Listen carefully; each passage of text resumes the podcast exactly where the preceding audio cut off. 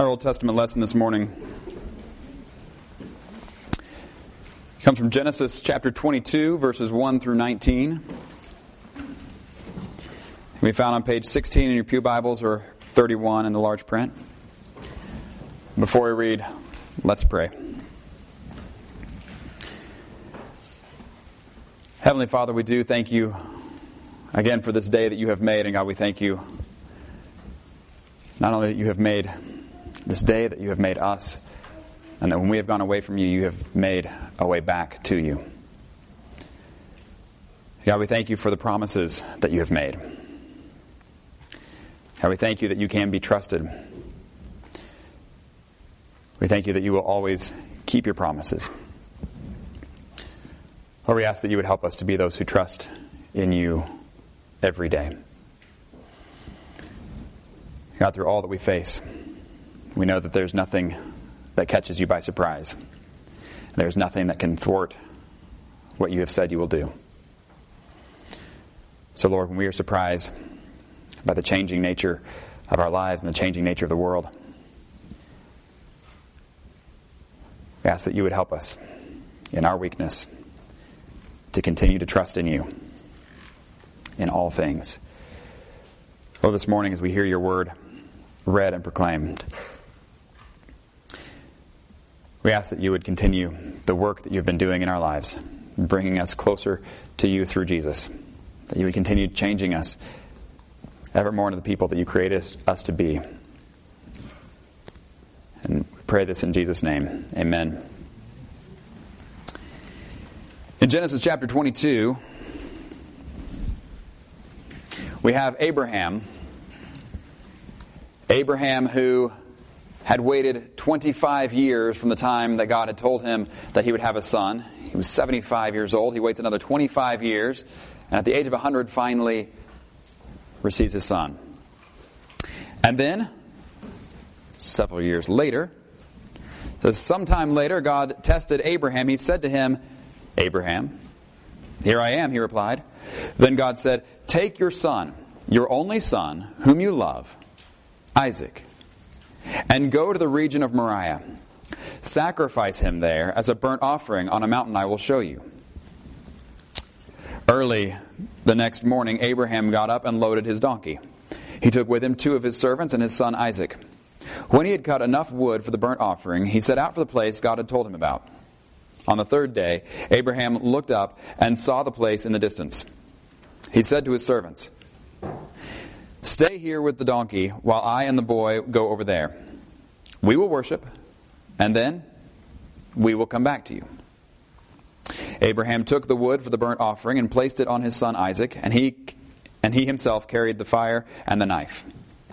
As the 2 of them went on together, Isaac spoke up and said to his father Abraham, "Father?"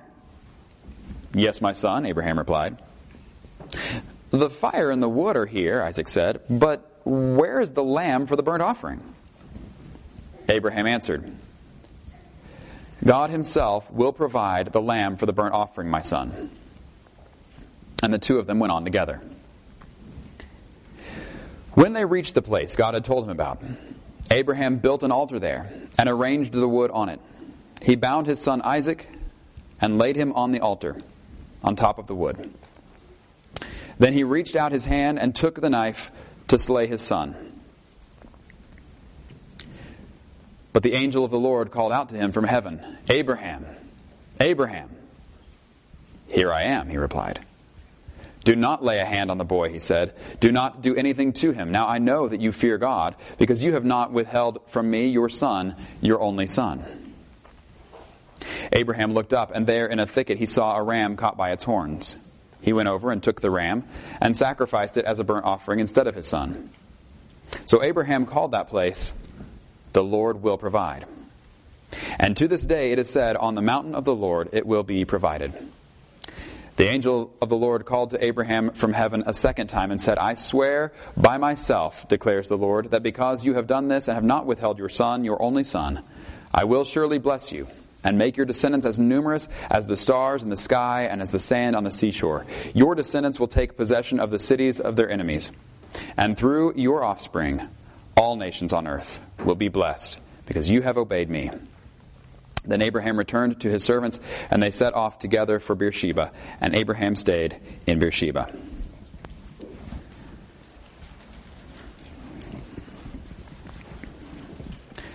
Turning then to Gospel reading for this morning, John chapter 15, verses 18 through 25, which can be found on page 876 or 1677 in the large print Bibles.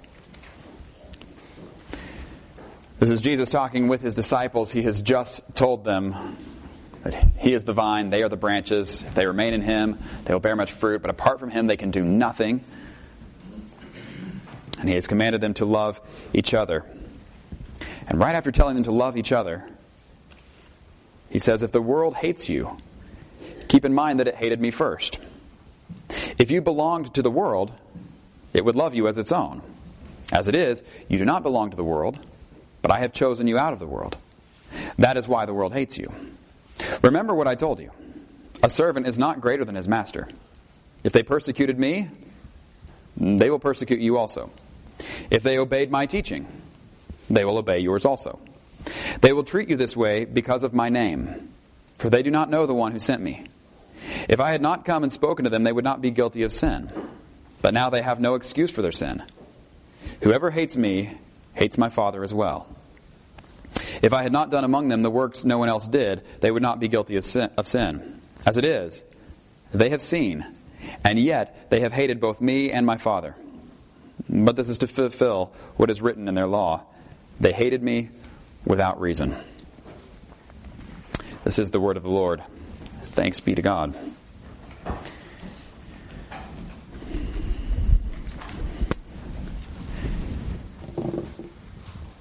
You can throw the full weight of your life onto money. And you can hope that when all else fails, when all else changes, your money will be there for you. Maybe it will. Maybe it won't. There are many promises that money gives. And yet it is so uncertain. And you look at the stock market one day, and you realize, maybe I've been putting my hope in the wrong place. You can throw the full weight of your life onto holding on to your youth. Try to maintain perfect physical health. Exercise right. Diet right. Take all the right supplements.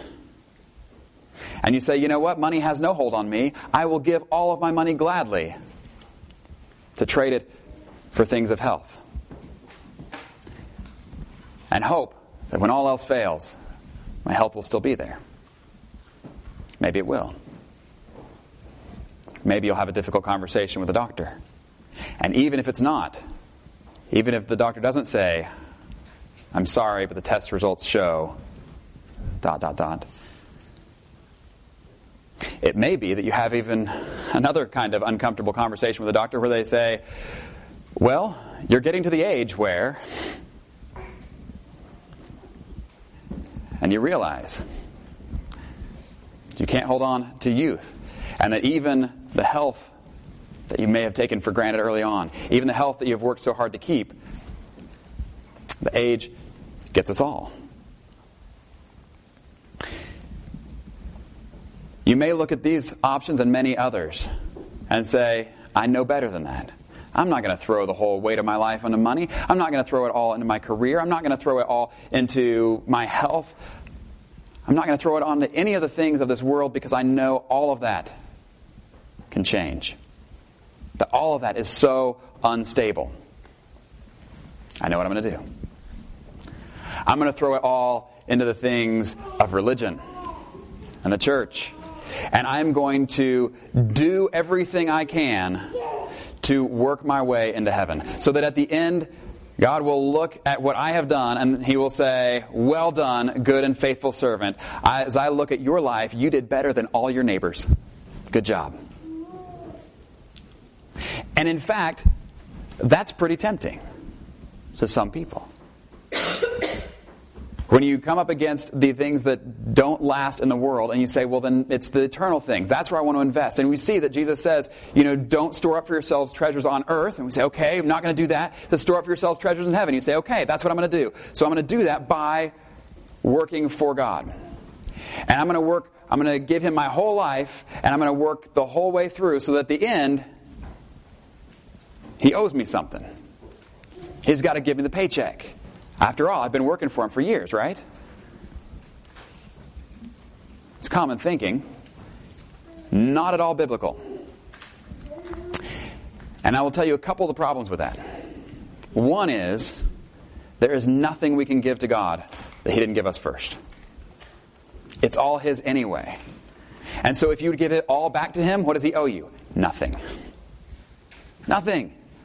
So there's nothing we can ever do to earn any credit with God. Another reason. My God. Another reason this is problematic. Is you know the things we were looking at to contrast it with? We said all these are so uncertain and unsure. We are so uncertain. Our own performance is so uncertain. If we say it all depends on me and I have to do perfect, have to do everything perfectly, I can't even say that sentence right. See, look at me. Do everything perfectly. There will be times I don't. My performance is as uncertain as is the financial situation, our health, or anything else. And if we put our hope in that, we will be let down.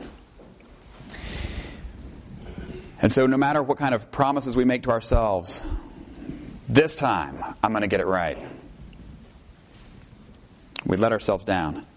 And this can be really discouraging, especially after we looked at a passage like last week in Hebrews 5 and 6, where it ends with, we want each of you to show the same diligence to the very end, so that what you hope for may be fully realized. We do not want you to become lazy, but to imitate those who through faith and patience inherit what has been promised. And it almost looks like it's all on us. You know, we talked about how once saved, always saved, and what that really means, and how those who are really saved will continue to the end. And so it almost makes it look like it depends on us. That we have to get it right. That we have to be those who are all the time perfect. Here, if that is where you're living, be glad you came today, because I have some good news for you.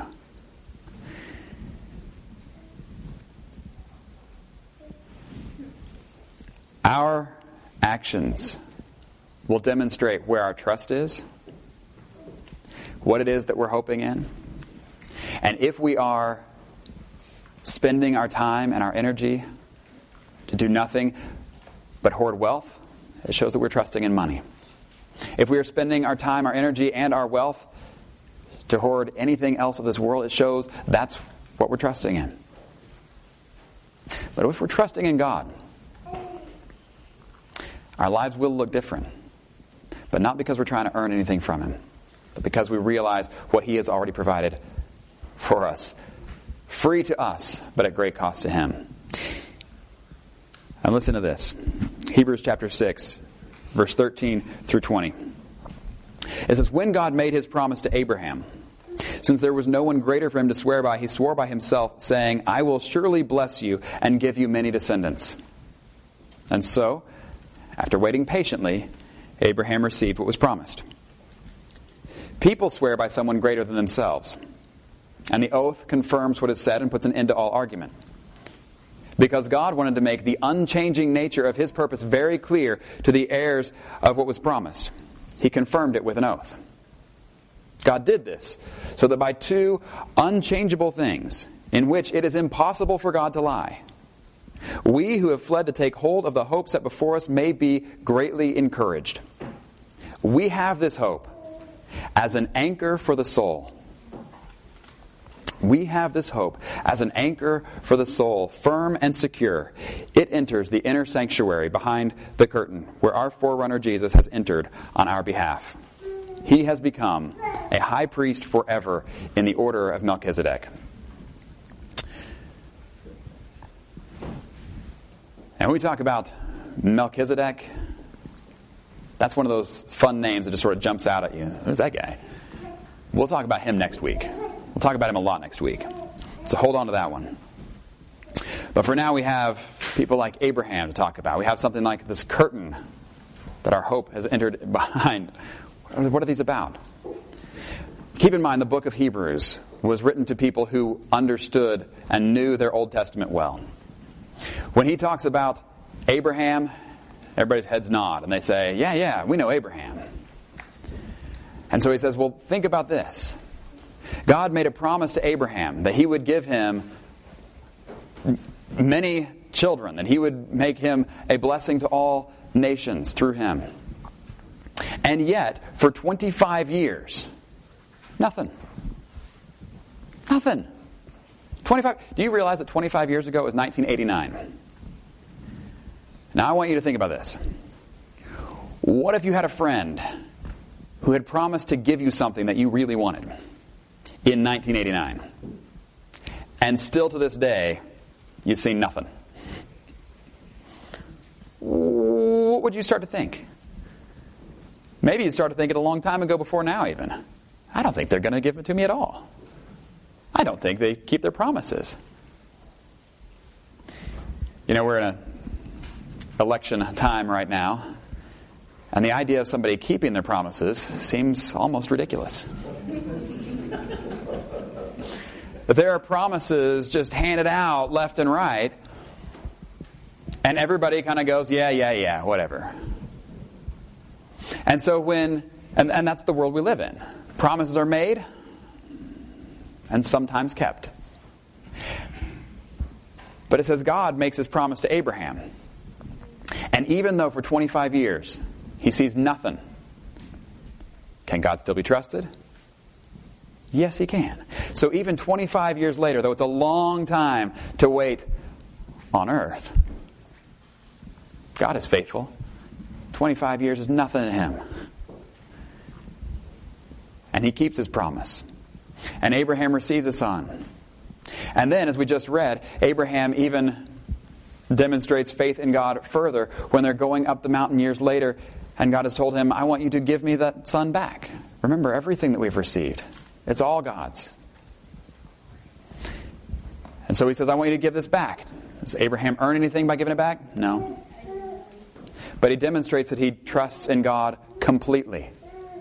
He doesn't understand how it's all going to work, but he believes that if God has said, it's through Isaac that I'm going to give you many nations, that you'll have many descendants. He says, I don't know how God's going to do it, but I'm not going to try to outmaneuver him. I'm not going to second guess him. When God says, go take him onto the mountain and sacrifice him, Abraham doesn't say, maybe in 25 years.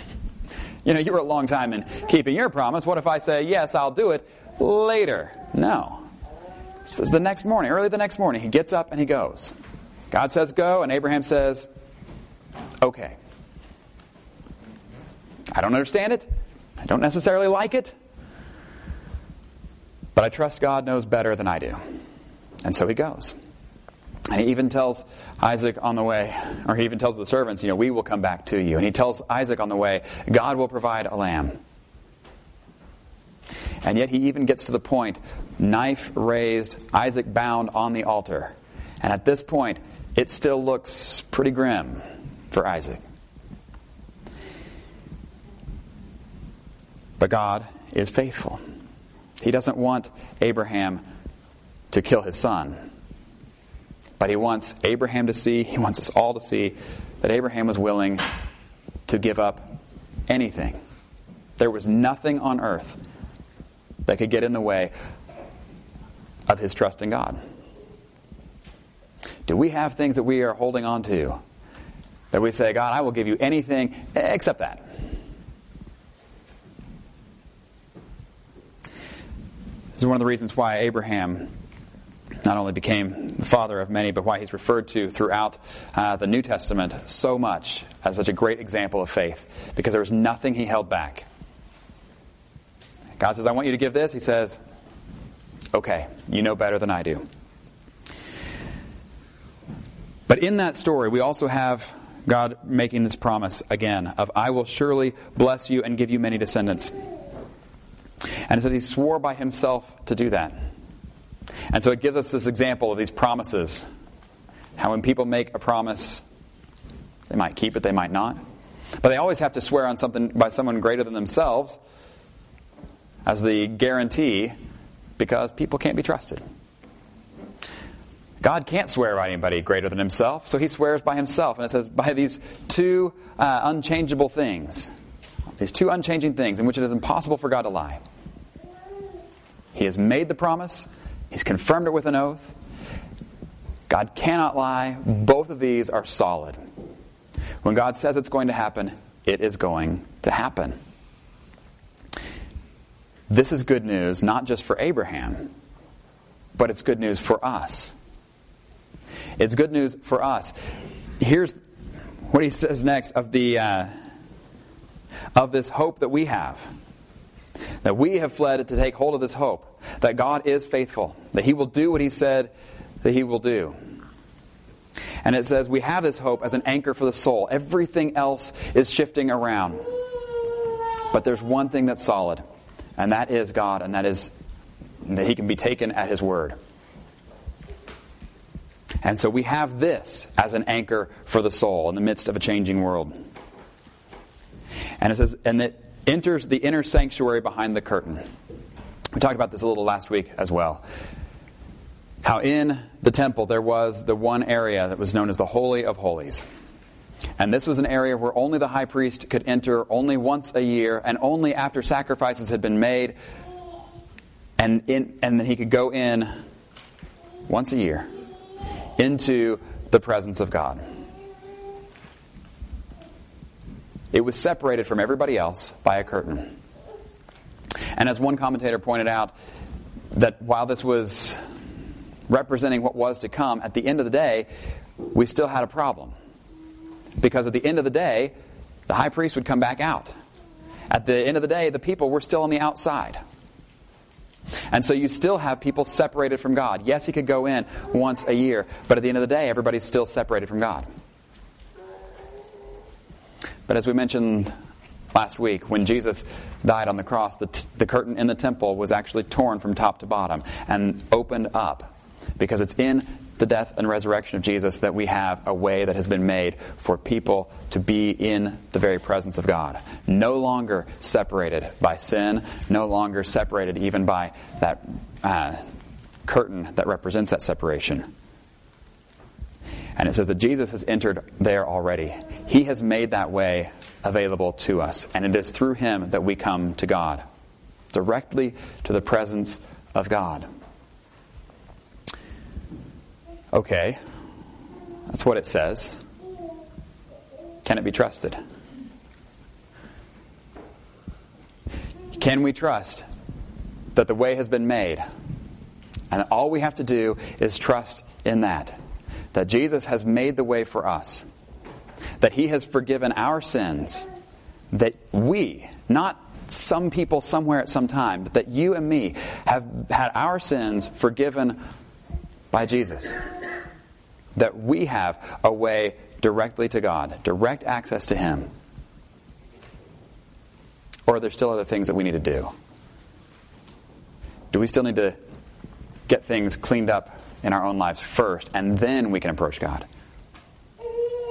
Do we still need to go through special rituals or practices, or do a little bit more good in this area or that, or work a little bit harder?